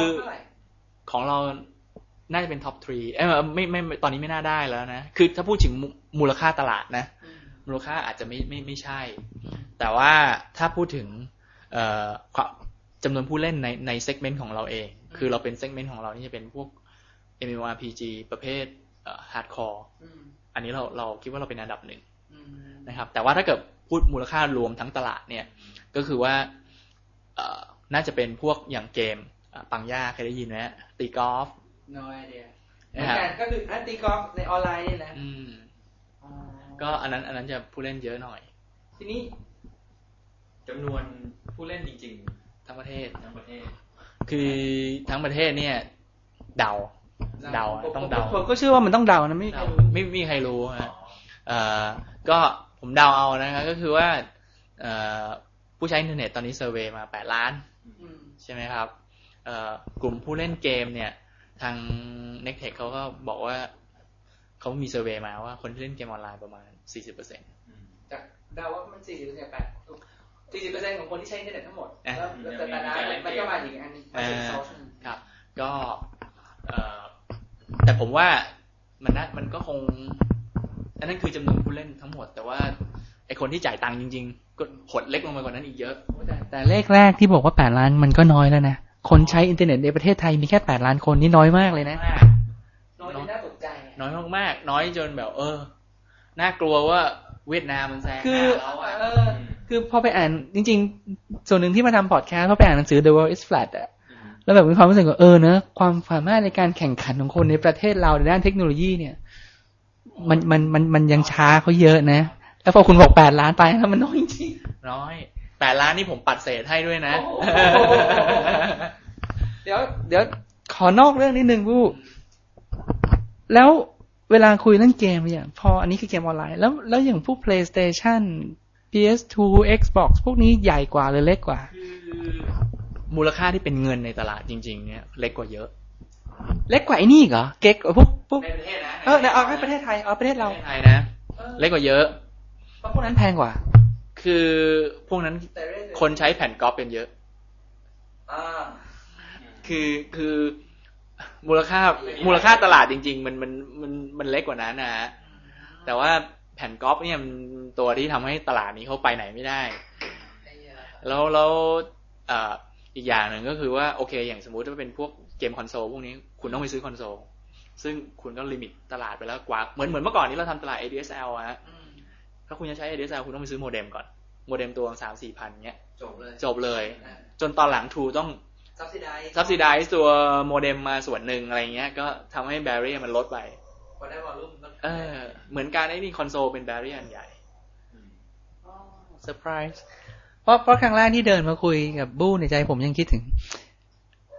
ผมนึกว่าแบบมันจะใหญ่มากเพราะเวลาฟังฝรั่งพูดงาน PS2 Xbox V คือ มันพูดแล้วจะนึกว่ามันเป็นอีเวนต์ใหญ่ต่างประเทศนี่มันใหญ่มากใหญ่ใหญ่กว่านี้ป่ะๆโอ้ย ใหญ่ใหญ่กว่าเยอะใหญ่กว่าเยอะด้วยใหญ่กว่าเยอะแต่ในประเทศไทยเล็กกว่าเยอะเล็กกว่าเยอะของซอฟต์แวร์โดยตรงเลยถ้าอย่างนี้ใช่แล้วก็คืออย่างต่างประเทศเนี่ย console game นี่โอ้โหคือที่อเมริกากับที่ญี่ปุ่นเนี่ย console game มาอันดับหนึ่งใหญ่มากๆ แล้วก็ตามมาก็ด้วย PC เกมใช่ไหมครับ PC เกมกับ console game นี่ก็สูสีอะนะไม่เอ่อ PC เกมอาจจะไม่หวือหวาเท่าเท่าเท่าคอนโซลเกมแต่ว่าก็ใหญ่ online game จริง ๆ เนี่ยก็เป็นประเภทหนึ่งของ PC แต่ว่า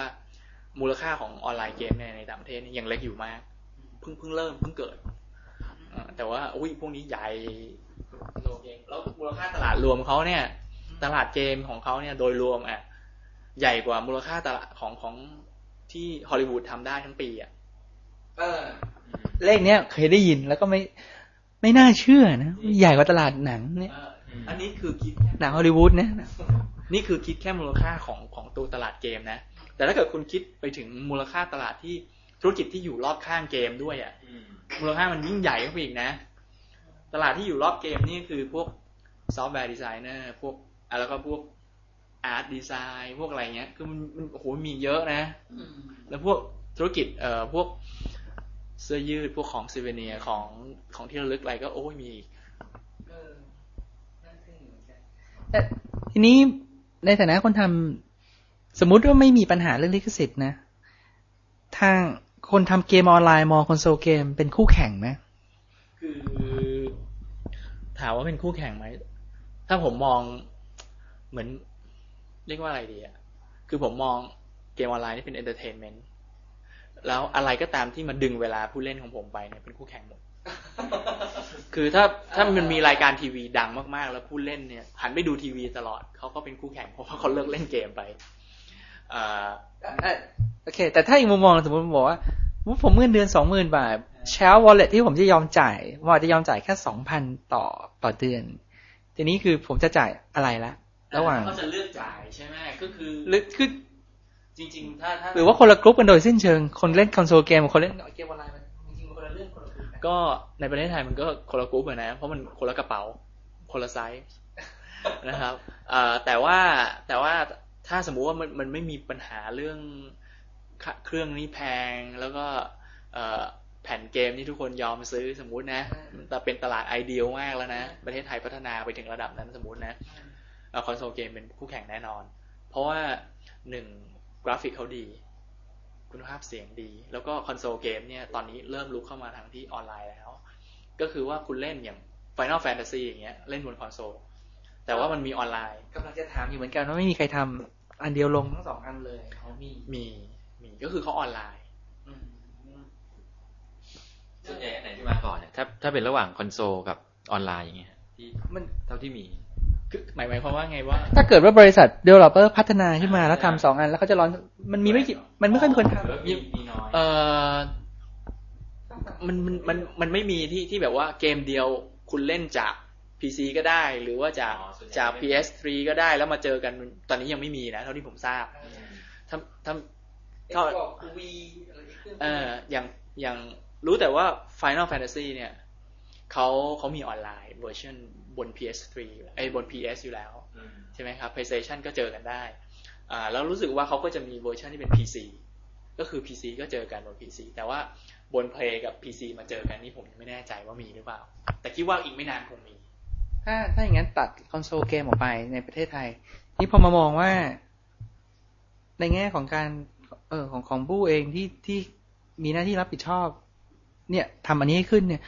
อย่างถ้าอย่างนั้นอินเทอร์เน็ตคาเฟ่เนี่ยถือเป็นพันธมิตร หรือว่าเป็นมองอินเทอร์เน็ตคาเฟ่เป็นอะไรไม่ผู้ช่วยนี้เขาเป็นคนช่วยให้เราขายด้วยซ้ำใช่ไหมพันอินเทอร์เน็ตคาเฟ่เนี่ยเป็นเป็นเป็นคู่ค้าที่สำคัญมาก มากมากมากเพียงแต่ว่าเขาเป็นคู่ค้าที่เราจับตัวได้ยาก คือเขากระจัดกระจายแล้วไม่รวมตัวเป็นกลุ่มก้อนเขาก็มีสมาคมนะแต่ผมไม่รู้ผมไม่รู้ความตื้นลึกคือคือเขาก็มีอะนะครับ แต่ว่าเออ มันมันเขาก็มีอยู่หลายสมาคมนะอ๋อมีสมาคมนู่นสมาคมนี้ที่เกี่ยวกับอินเทอร์เน็ตคาเฟ่อะหลายอัน แล้วก็แต่ว่าเอ่อมันมันมันไม่ไม่ไม่ค่อยเหนียวแน่นมากนะครับสำหรับผมเป็นธุรกิจใหม่ด้วยนะฮะแล้วก็เขาสมาคมเขายังเออเขาอาจจะต้องใช้เวลาอีกนิดนึง แล้วก็อย่างเรานี่เวลาต้องการติดต่อกับเน็ตคาเฟ่เนี่ย คือถ้าเกิดทำผ่านสมาคมนี่เออมันอาจจะมีหลายขั้นตอนกว่าจะไปถึงร้านนะสำหรับผมเพ เพราะฉะนั้นผมใช้วิธีอย่างสมมติผมต้องการที่จะส่งแผ่นซีดีกับโปสเตอร์ไปที่ร้านพวกเนี้ยเออผมก็ ship ไปเลยตรง ปึ้ง เร็ว ครับ อืม ไม่แล้วทางสมาคมถ้าผมส่งไปเนี่ยคือ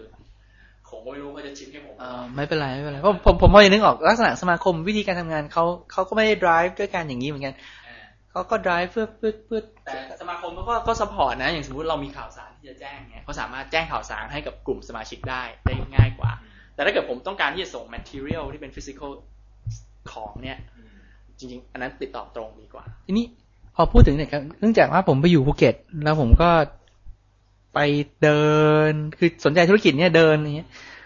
สิ่งหนึ่งที่มันมันรู้สึกได้คือ มันกลายเป็นแหล่งมั่วสุมอย่างช่วยไม่ได้ แล้วมันก็เลยกลายเป็นทำให้ perception ของคนมองเกมว่าเกมเป็นสิ่งมอมเมาเยาวชน ผมเชื่อว่าผู้โดนคือพอคุณพูดถึงธุรกิจนี้ปุ๊บคุณก็มีภาพลักษณ์ที่คนมองคุณอย่างนี้อยู่เหมือนกันหรือเปล่าหรือมีความเห็นอะไรยังไงไหมคือก็ คนคนเขามองธุรกิจนี้ไม่ค่อยดีนะปัจจุบันเออพูดเกมมันจะกลายเป็นเออเหมือนผมเหมือนกับเมื่อก่อนนี้คนมองอินเทอร์เน็ตอะสมัยอินเทอร์เน็ตเข้ามาประเทศไทยใหม่ๆเนี่ยทุกคนจะมองว่าโอ้โหมาโป๊ะ มันเป็นแหล่งโป๊การพนันนะครับ พวกนี้มันจะมาก่อน เพราะว่ามันทำคือมันเกิดเป็นข่าวได้เร็วนะครับแล้วพอเขียนเป็นข่าวนี้มันไปแล้วทั้งประเทศ ตอนที่เกมออนไลน์เนี่ย ดังในประเทศไทยเนี่ย แล้วเกิดเป็นข่าวบนหน้าหนังสือพิมพ์เนี่ยครั้งแรกมันไม่ใช่ว่าธุรกิจนี้น่าตื่นเต้นน่าสนใจ แต่มันเป็นข่าวว่าเด็กทำร้ายร่างกายเพื่อจะเอาไอเทมของในเกม แล้วกลายเป็นสิ่งที่คนจำแม่นมากว่าเป็นเรื่องมอมเมา แล้วแล้วก็จะถัดจากนั้นมาเนี่ยข่าวส่วนใหญ่ที่จะเกี่ยวกับเกมเนี่ยจะเกิดขึ้นทุกครั้งที่มันมีเรื่องไม่ดีมันก็เลยทุกคนก็จะจำว่ามันเป็นเรื่องไม่ดีเรื่องมอมเมา แล้วก็เอ่อก็หลังๆก็จะมีกฎกระทรวงพยายามเข้ามาช่วยควบคุมนะครับ ก็ก็เลยมีแต่ส่วนที่ไม่ดีแต่หลังๆ นี่ก็คือได้มีการถูกเชิญไปคุยทางกระทรวงก็มีทั้งของกระทรวง ICT กระทรวงวัฒนธรรม แล้วก็ทางรัฐสภา เชิญนะเชิญไปคุย แล้วก็ก็หลังๆ ก็รู้สึกว่าทางหน่วยงานราชการเริ่มจะเข้าใจบ้างว่าว่าว่าเกมเนี่ยมันมันมีหลายหลายแง่มุมที่ผมพูดเพราะเวลาฟังอย่างอย่างอินเทอร์เน็ตหรืออ่านหนังสือพิมพ์นิตยสารอย่าง Business Week Fortune หรือฟังวิทยุรายการไม่ว่าจะเป็น Dick Nation ปาซาลาที่ผมฟัง เขาก็ไม่ได้มองเกมเขาคือมันก็เหมือนกับไปดูหนังเนี่ยมันก็เป็นส่วนหนึ่งของชีวิตเขาเขาก็แค่เล่นเกม ไอ้นี่ออกเกมใหม่มาเล่นไหมสนุกไหมก็ว่าไปก็ว่าแต่มันมันไม่ได้มีภาพลักษณ์ในแง่บวกลบนะมีแค่ว่าเออเกมนี้สนุกไม่สนุก แต่แต่ถ้าบ้านเราเนี่ยเกมมันจะอันนี้แฝงแล้วที่โชคร้ายที่ร้ายไปกว่านั้นก็คือ เวลามีเกมมีปัญหาที่ต่างประเทศนะเอ่อเด็กผูกคอตายสมมุตินะเด็กผูกคอตายเพราะเล่นเกมนะครับ แล้วไม่รู้มันไปไปมามากลายเป็นเกมออนไลน์ ซึ่งบางทีไม่ใช่เกมออนไลน์ แล้วแล้วเด็กที่เขาว่าเนี่ย อายุสามสิบกว่า คือคือ เอออย่างเงี้ย มันแล้วมันมันจะเป็นอย่างเงี้ย คือ เออมันเป็น perception ที่ที่คนแบบ โอ้โห ตื่นเต้นอย่างเงี้ย แล้วเกมออนไลน์นี่เป็นผู้ร้ายที่จับตัวได้ง่ายมาก เพราะว่าผู้ให้บริการเนี่ยเป็นบริษัทตั้งอยู่ที่ชัดเจนนะครับ แต่ว่าถ้าเป็นเกมกล่องเนี่ย หรือเกมอื่น ๆ เนี่ยหาจับตัวยากคือคือไม่รู้จะไปหาที่ใครอะใช่ไหม เป็นมุมมองที่น่าสนใจเอออะแล้วกลับมานิดนึง ความสามารถในการแข่งขัน เมื่อกี้ผมก็ยังติดใจประเด็นนั้นเหมือนกันเรื่องของต่างประเทศ เมื่อกี้เมื่อกี้บู้จะพูดเรื่องเรื่องเวียดนามนะ คือคือเวียดนามเนี่ยเอ่อคือผมเองก็มีความเข้าใจว่าเขาล้าหลังกว่าเราเยอะนะครับ รู้แต่ว่า เออเมื่อก่อนนี้เราส่งข้าวเป็นอันดับหนึ่งของโลกใช่ไหมฮะแล้วหลังๆนี้เวียดนามเริ่มมา ใกล้เคียง แล้วก็บางครั้งก็แซงหน้าเป็นอันดับหนึ่งไม่รู้ตอนนี้เป็นอันดับหนึ่งไปแล้วด้วยมั้งอ่าแล้วก็แต่ว่าในด้านเทคโนโลยีไม่เคยมอง จนกระทั่งเอ่อล่าสุดเนี่ย ที่ผมได้ไปเจอมาเอง ก็คือไปที่ที่งาน E3 ที่อเมริกา E3 คืองานคอมพิวเตอร์ที่ใหญ่ที่สุดในโลกงานคอมพิวเตอร์เกมไม่ใช่ขอโทษเป็นงานเกมที่ใหญ่ที่สุดในโลก ใหญ่มากๆแล้วผมก็ไปมา ก็ไปได้ไปเจอผู้บริหารของบริษัทเกมในเวียดนาม แล้วก็เลยได้รู้ว่า โอ้จำนวนผู้เล่นเขาเยอะกว่าเรามาก แต่ผมก็งงว่าเอ๊ะประเทศเวียดนามมันมัน infrastructure ไม่น่าดีนี่ลงลงตัวเลขหน่อยมากหมายถึงยังไงอะคือคุยกันระดับยังไงอะคือในเกมเนี่ยเราจะมีภาษาหนึ่งเราเรียกว่า CCU CCU เนี่ยเราเรียก concurrent user ก็คือว่ามี user เล่นพร้อม ๆ กันในเวลาเท่าไหร่ ของเราเนี่ยเกมที่ top อันดับหนึ่งเนี่ยเอ่อ CCU เนี่ยเคย peak ที่แสนกว่า แสนต้น เรานี่คือเฉพาะๆประเทศไทยประเทศไทย ในเกมหนึ่งนะเกมหนึ่งผมไม่ได้รวมทั้งตลาดนะทั้งตลาดเยอะกว่านั้น คือเกมเกมเนี้ยเคยมีพีค concurrent user แสนกว่า แต่ที่เวียดนามเนี่ยเท่าที่ผมทราบเนี่ยเขาหลายแสนแล้วผมก็งง เพราะว่า เฮ้ยอ้าวคุณระบบโทรศัพท์มันไม่ดีไม่เหรอเอ๊ะ แล้วคุณเล่นได้ไง เอ๊ะแล้วเกมบางเกมมันใช้ ADSL นี่ คุณยิ่งไม่น่าจะทำได้เลยนะ โอ้โหพอมาตอนหลังนี่บอกว่าพอฟังตัวเลขแล้วผมงงมากๆว่า ได้คือได้ยินว่า ADSL ของเขาเนี่ยไปไกลมาก คือจำนวน user นี่มากกว่าเรามาก ไม่ต้องพูดว่าเขามีหรือไม่มีเขามีแล้ว แล้วก็มีเยอะมากด้วย แล้วก็ร้านอินเทอร์เน็ตคาเฟ่อะที่แรกผมก็นึกว่าน่าจะน้อย เอ๊ะ มีมากเหมือนประเทศไทยเลยเป็นหมื่น แล้วก็เออเขาจะไอเกตลาดเกมมูลค่าตลาดเกม คือเขาเนี่ยนะ เกมเนี่ยเขาชาร์จต่อเดือนเนี่ย ถูกกว่าเรานะครับ แต่ว่ามูลค่าตลาดรวมของเขาเนี่ย เกือบสองเท่าของเราโอ้โหแสดงว่าคนเล่นมหาศาลเยอะมาก แล้วก็เอ่อตอนนี้เขาพัฒนาเกมกำลังจะส่งออก คือ โอ้โห ไอเรายังแบบ นะตัวเตี้ยตัวเตี้ยอยู่เลยครับใช่ฮะแล้วก็ ฟังแล้วมันก็น่ากลัวจริงน่ากลัวน่ากลัว ผมพอดีมีเพื่อนที่ทำงานที่ซิป้าเป็นผู้บริหารอยู่ ก็ก็คุยกันเรื่องนี้เขาเขาก็คอนเซิร์นเหมือนกัน ก็ทางซิป้าเองคือรัฐบาลก็ก็พยายามสนับสนุนนะนะ แต่ว่ามันมันสำหรับผมมันอาจจะแบบรูปแบบวิธีการสนับสนุนมันอาจจะยังไม่ได้เกื้อการพัฒนาเกมเต็มที่ คือเขาจะเป็นในลักษณะการให้ทุนกับบริษัทบางบริษัทอย่างเงี้ย แล้วก็ให้ไปพัฒนาโปรเจกต์บางโปรเจกต์ ในขณะที่ที่จริง ๆ ถ้าเกิดเราเน้นสมมติเราบอกว่าเราอยากพัฒนาตลาดเกมอ่าเกมออนไลน์สมมตินะ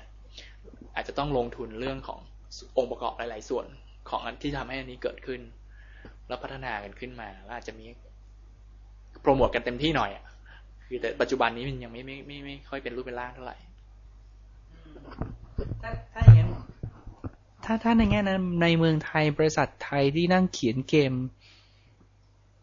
กันล้วนๆเลยมีไหมไม่เยอะนะเอ่อก็ก็เพิ่มมากขึ้นเพียงแต่ว่าที่เอาเป็นหลักสิบเป็นหลักสิบไม่ไม่นับเกมมือถือนะเกมมือถือนี่เยอะมากๆนะครับ คนพัฒนาเกมบนมือถือเนี่ยเยอะมากๆแต่ว่าทุกคนก็รู้อยู่แล้วว่า เกมพวกนี้พัฒนาขึ้นมาเนี่ย ไม่ค่อยทำเงิน ไม่ใช่ว่าไม่ใช่ว่าอะไรนะ คือคุณพัฒนาขึ้นมาปุ๊บโอเปอเรเตอร์เอาไป เกินครึ่งครึ่งหนึ่งนะผมจำไม่ผิดนะครับ แล้วส่วนที่เหลือคุณต้องมาแบ่งกับไอ้ตัวเจ้าที่เป็น hosting ให้แล้วเหลือมาหาคุณแล้วกว่าคุณจะไปจ่าย developer ให้คุณก็ไม่เหลือตังค์แล้วนะพอดีผมมีเพื่อนทำพวกนี้ผมเลยรู้คอสตรักเจอร์เขานะว่ามันโหดเหมือนกัน แต่ว่าคนพัฒนาเกมจริง ๆ ในประเทศไทยเนี่ย ก็มีพัฒนาเป็นเกมกล่องนะครับแต่ว่าอย่างหนึ่งที่ที่ลำบากก็คือว่าตลาดเมืองไทยเนี่ย มันไม่โตมันไม่ใหญ่ คือคุณทำเกมขึ้นมาเนี่ย ขายบ้านเรายังขายไม่ได้เลย คุณจะไปขายคนต่างประเทศนี่ก็เหนื่อยนะ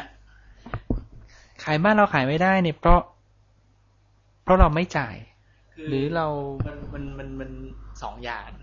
คือหนึ่งขายไม่ได้ เพราะว่า เอ่อทำออกมาเนี่ยก็ถูกก๊อปใช่ไหมครับ อีกอย่างหนึ่งก็คือเมื่อคุณไม่ค่อยได้ทำคุณขาดประสบการณ์ คุณภาพเกมคุณก็ไม่ดี แล้วคุณจะไปขายต่างประเทศเนี่ย มันก็ไม่ดี ผมพอจะนึกออกคือมันจะมีอยู่สมัยหนึ่งที่เมืองไทย คือคนดูหนังก็จะบอกเหมือนกันผมจ่ายแปดสิบบาท ผมดูฮอลลีวูดกับดูหนังไทยเนี่ยโอ้โหแบบแต่แต่แต่มันก็ผ่านจุดนั้นมาได้นะ แต่มันก็แบบเออ ก็เหนื่อยเหมือนกันต้องใช้เวลา ก็คือต้องต้องหาทางที่จะทำให้ เออเราได้พัฒนาเกมกันบ่อย ๆ แล้วก็ขายอย่างน้อยขาย local market ได้อย่างเงี้ยผมว่านะ คือคนไทยเนี่ยเตรียมที่จะซื้อเกมคนไทยอยู่แล้วนะ ผมว่าเพราะอย่างบางทีมีข่าวขึ้นมาว่า เกมนี้พัฒนาโดยคนไทย คนจะแห่เข้าไปดูว่าเป็นยังไง แต่ว่าพอเข้าไปแล้วเนี่ย คือมันคือเราเล่นอีกเกมหนึ่งอยู่นี่ มันก็เกิดการเปรียบเทียบ คือพยายามเอาใจช่วย แต่ว่าถ้าให้ต้องเสียตังค์อย่างที่ว่าจ่ายเท่ากัน ผมก็คงต้องจ่ายแอนที่มันดีกว่าใช่ไหมก็ก็ต้องใช้เวลาครับ อย่างอย่าง อันนี้ก็ถึงตอนท้ายๆแล้ว อะไรที่น่าจะเป็นภาษาอังกฤษก็คือ key success factor ของของเกมออนไลน์มากกว่าคือโดยรวมนะ อย่างเช่นหนึ่ง อาจจะบอกว่าบุคลากร คุณให้ตายยังไง คุณหาเด็กมาทำอาชีพนี้ยากมาก หรือว่าสอง regulatory โอ้โห กฎหมายยากมากเลย คือคุณจะหาเงินด้วยวิธี หรือผมนึกไม่ออก มีอะไร คือ การที่ทำเกมให้ตลาดให้มันดีให้มัน success ในเมืองไทย นี่ผมว่า key success นี่ผมว่าหลักๆหนึ่งเกมต้องดี เกมต้องเป็นเกมที่ดีนะครับคือเล่นแล้วสนุกมันคุ้มกับการเสียตังค์สองก็คือเรื่องของการบริการ คือเกมนี้มันไม่ใช่ว่าขายแล้วคุณเอาไปเล่นแล้วก็เลิก แต่ระหว่างทางคุณต้องบริการไปด้วย การบริการช่วยเหลือลูกค้าเป็นยังไง อันที่สามก็คือเรื่องการทำตลาดว่าคุณทำตลาดได้ดีแค่ไหน ไอ้องค์ประกอบอื่นๆ อย่างเรื่อง regulatory เรื่องอะไรเนี่ย มันเข้ามามีส่วนช่วยว่าในภาพรวมมากกว่า คือไม่ไม่ไม่ได้มีผลกับเกมเกมนั้นโดยเฉพาะ แต่ว่าในภาพรวม คือถ้าเกิดว่า regulatory แน่นอนมี direction ที่ชัดเจน แล้วก็สนับสนุนการเติบโตของธุรกิจมันทำให้ทำให้ตลาดเนี่ยโตขึ้นได้ คือในปัจจุบันนี้นี่คือ ทุกคนมี impression ว่าเกมเป็นสิ่งมอมเมา เป็นสิ่งที่ไม่ดี ไม่ควรไปแตะต้อง เพราะฉะนั้นการเติบโตจะไม่เกิด เกิดได้ยาก ทุกวันนี้นี่พ่อแม่เห็นปุ่มกลัวเลยไม่กล้าให้ลูกไปจับใช่ไหมก็ก็ยากขนาดผู้ใหญ่เองเนี่ยผมไปถามว่าให้เล่นเปล่าไม่เอาหรือติด อย่างเงี้ย คือก็ก็คือพอมีอิมเพรสชันอย่างนี้ปุ๊บนี่มันมันกลายจะโตลำบากก็คงต้อง educate กันไปครับมีคำถามอะไรไหมแต่แต่ งงอยู่นิดนึงตอนอะไรตลาดเวียดนามเนี่ยจริงๆ ประเทศเขาน่าจะมีการกำกับที่แข็งกว่าบ้านเรา หรือว่าน่าจะมีคนคอมเพลนเรื่องเกี่ยวกับปัญหาที่มีผลกระทบต่อเนื่องกับดูเขาน่าจะค่อนข้างเป็นผู้ conservative มากกว่าเราด้วยซ้ำแล้วทำไมเขาถึงดูเหมือนจะโตได้ ผมผมว่าเขาคงมี issue พวกนี้ขึ้นมาบ้างเหมือนกัน เพียงแต่ว่ายังไม่เห็น ยังไม่เห็นว่ามันเขาออกกฎอะไรออกมาอาจจะยังไม่เกิดเคสที่รุนแรงเหมือนอย่างเรา มันก็คงมีมั้ง คือเหมือนอย่างแบ่งบ้านเราเรียกว่าไปอย่าง หนังโป๊จริงผิดกฎหมายหนังสือโป๊ผิดกฎหมาย แต่มันก็มีแต่มันมันมันห้ามไม่ได้ไงแต่มันก็เรกเกอรี่ทำได้ระดับหนึ่งแต่แต่ห้ามไม่ให้มีเลยคงยากเราส่วนตัวแล้วผมคิดว่า คือประเทศเขานี่เป็นประเทศที่ยังอยู่ในระบบการปกครองอีกแบบหนึ่งการการสื่อสารของข่าวสารเนี่ย จะยังไม่ดีเท่าประเทศไทย เพราะฉะนั้นเวลาเกิดเรื่องไม่ดีเนี่ยข่าวสารมันออกไปเนี่ยออกไปในวงจำกัด แต่ประเทศไทยเนี่ยเวลาเกิดเรื่องที่ไม่ดีขึ้นเนี่ย มันวิ่งเร็วมากแล้วก็ไปทั่ว แล้วก็แรงสร้างกระแสได้ง่ายมาก เพราะฉะนั้นเนี่ยพอรัฐบาลเห็นเรื่องที่มันเป็นกระแสร้อนเนี่ยต้องรีบจับ มันก็เลยเป็นอิชูที่ที่ที่รัฐบาลเข้ามาเกี่ยวข้องด้วยเร็วแต่ของเขาอาจจะเป็นว่าโอเคเขาเห็นแล้วแหละแต่ว่าอาจจะยังไม่ใช่เป็นกระแสร้อนแรง ก็อาจจะยังไม่ใช่เป็น priority ของเขา ผมคิดนะ อันนี้ไม่ไม่ไม่รู้ว่ามันมันเป็นอย่างนั้นจริงหรือเปล่า ก็คงมีแค่นี้ ขอขอบคุณคุณทวีชัยมาก ขอบคุณมากครับยินดีครับผม ครับขอบคุณมากโอเคครับ ก็จบไปแล้วนะครับสำหรับเทปแรกในการสัมภาษณ์คุณทวีชัย ผมมานั่งฟังใหม่อีกที ผมก็ต้องยอมรับเหมือนกันว่าเออการสัมภาษณ์เนี่ยบางครั้ง ผมก็ใช้ไม่ได้ลงท้าย การพูดว่าครับหรืออะไรทั้งหลายแหละก็เลยมันเลยฟังแล้วไม่สุภาพบ้างก็ต้องขออภัย แต่ว่าทั้งนี้และทั้งนั้นเนี่ย ผมกับคุณทวีชัยรู้จักกันมาหลายปีนะครับสี่ห้าปี เพราะฉะนั้นก็เลยใช้ความสนิทสนมในระหว่างสัมภาษณ์โดยลืมไปว่าเออจริงๆอันนี้เราออกอากาศนะครับ แต่แต่สำหรับผมผมหวังว่าคงได้อะไรบ้างนะฮะแต่แล้วก็ที่ผมพยายามจะไล่สัมภาษณ์เนี่ยโครงของการสัมภาษณ์ก็คือเริ่มจากว่าเขาเป็นใคร เสร็จแล้วก็คือมาดูว่าธุรกิจของบริษัทเขาทำอะไร เสร็จแล้วก็มาดูว่าภาพรวมอุตสาหกรรมเขานี่เป็นยังไงบ้างนะฮะเสร็จแล้วเมื่อมาดูภาพรวมอุตสาหกรรมก็เสร็จแล้วก็มีปัจจัยอะไรบ้างที่มีผลต่อการทำงานของเขาขอต่ออุตสาหกรรมเกมออนไลน์ ซึ่งซึ่งผมผมเข้าใจว่าสำหรับหลาย ๆ ท่านที่เล่นเกมในเรื่องนี้อาจจะเป็นเรื่องที่น่าเบื่อหรืออะไร หรือว่าไม่ไม่น่าสนใจแล้วแต่สำหรับผมผมว่ามันเป็นเรื่องใหม่สำหรับผมผมผมก็ถามอย่างที่ผมสนใจนะฮะทีนี้ต่อไปเราคงจะไปสัมภาษณ์ game master ของเขาดูบ้างว่ามันเป็นยังไงนะครับก็เท่าที่ฟังคุณทวิชัยก็เล่าให้ฟังหลังไม่เยอะเหมือนกันว่ามีเหตุการณ์แปลกๆเกิดขึ้นเยอะอย่างเช่น มีคนขับรถมา เพื่อที่จะบอกว่าเอ๊ะหรือเขาพูดในตอนตอนสัมภาษณ์ผมจำไม่ได้เขาพูดว่าเออมีมีคนขับรถมาเพื่อเพื่อขอให้เลิกแบนตัวละครของเขาเพราะเขาเล่นมาหลายปีแล้วอยู่ๆเมื่อคืนนี้ทำอะไรก็ไม่รู้เลยถูกแบนไปก็คือเหตุการณ์อย่างนี้ผมผมนึกไม่ถึงว่าจะมีเรื่องอย่างเงี้ยในมีมีคนทำอย่างเงี้ยในใน ในบ้านเมืองเรานะครับ ก็เลย เออ แปลกดี คุณคุณวรวัตรผมว่าก็คงเหมือนผมมั้งไม่ไม่ได้รู้จักเกมไม่เล่นเกมเหมือนเหมือนกันใช่ไหมใช่ก็คือเป็นเรียกว่าเปิดโลกความรู้ใหม่ของให้เราสองคนเยอะมากเลย ในแง่ของเกมออนไลน์ แล้วก็คิดว่าจริงๆคนที่ฟังนี่ก็คงจะมีหลายกลุ่มที่อาจจะฟังแล้ว ถ้ามีเคยเล่นเกมมาก่อน ก็คงจะนึกภาพตามได้ คนที่ยังไม่เคยเเล่นมาก่อน ก็คงจะ วังว่าคงจะเข้าใจว่าเออเกมมันมีลักษณะอย่างไร แล้วก็ตัวโมเดลธุรกิจอย่างที่คุณคุณหงเล่าเนี่ยเป็นยังไง แล้วก็ถ้ามีคอมเมนต์น่าจะกับอีเมลกลับมาที่ช่างคุย .com ได้ครับ ก็ address ของเราก็คือ www ช่างคุย c h a n g k s u i นะครับ .com หรือวันที่ผมภาสกรก็เป็น p a w s a k o r n at ช่างคุยนะครับ c h a n g k s u i com นะครับอันนี้อันนี้เป็นเทปแรกของเราเดี๋ยวเราจะมีซีรีส์ออกมาเรื่อยนี่คือซีรีส์การสัมภาษณ์ แล้วก็เดี๋ยวจะมีซีรีส์ของการนั่งคุยตามออกมาอีกอันหนึ่งโอเคสำหรับวันนี้ผมขอขอบคุณมากนะครับที่ฟังแล้วก็ภายในเวลาประมาณหนึ่งอาทิตย์เราจะเราจะมีเทปใหม่ทุกประมาณอาทิตย์ละครั้งนะครับสำหรับผมภาสกรขอบคุณมากครับผมขอบคุณครับสวัสดีครับ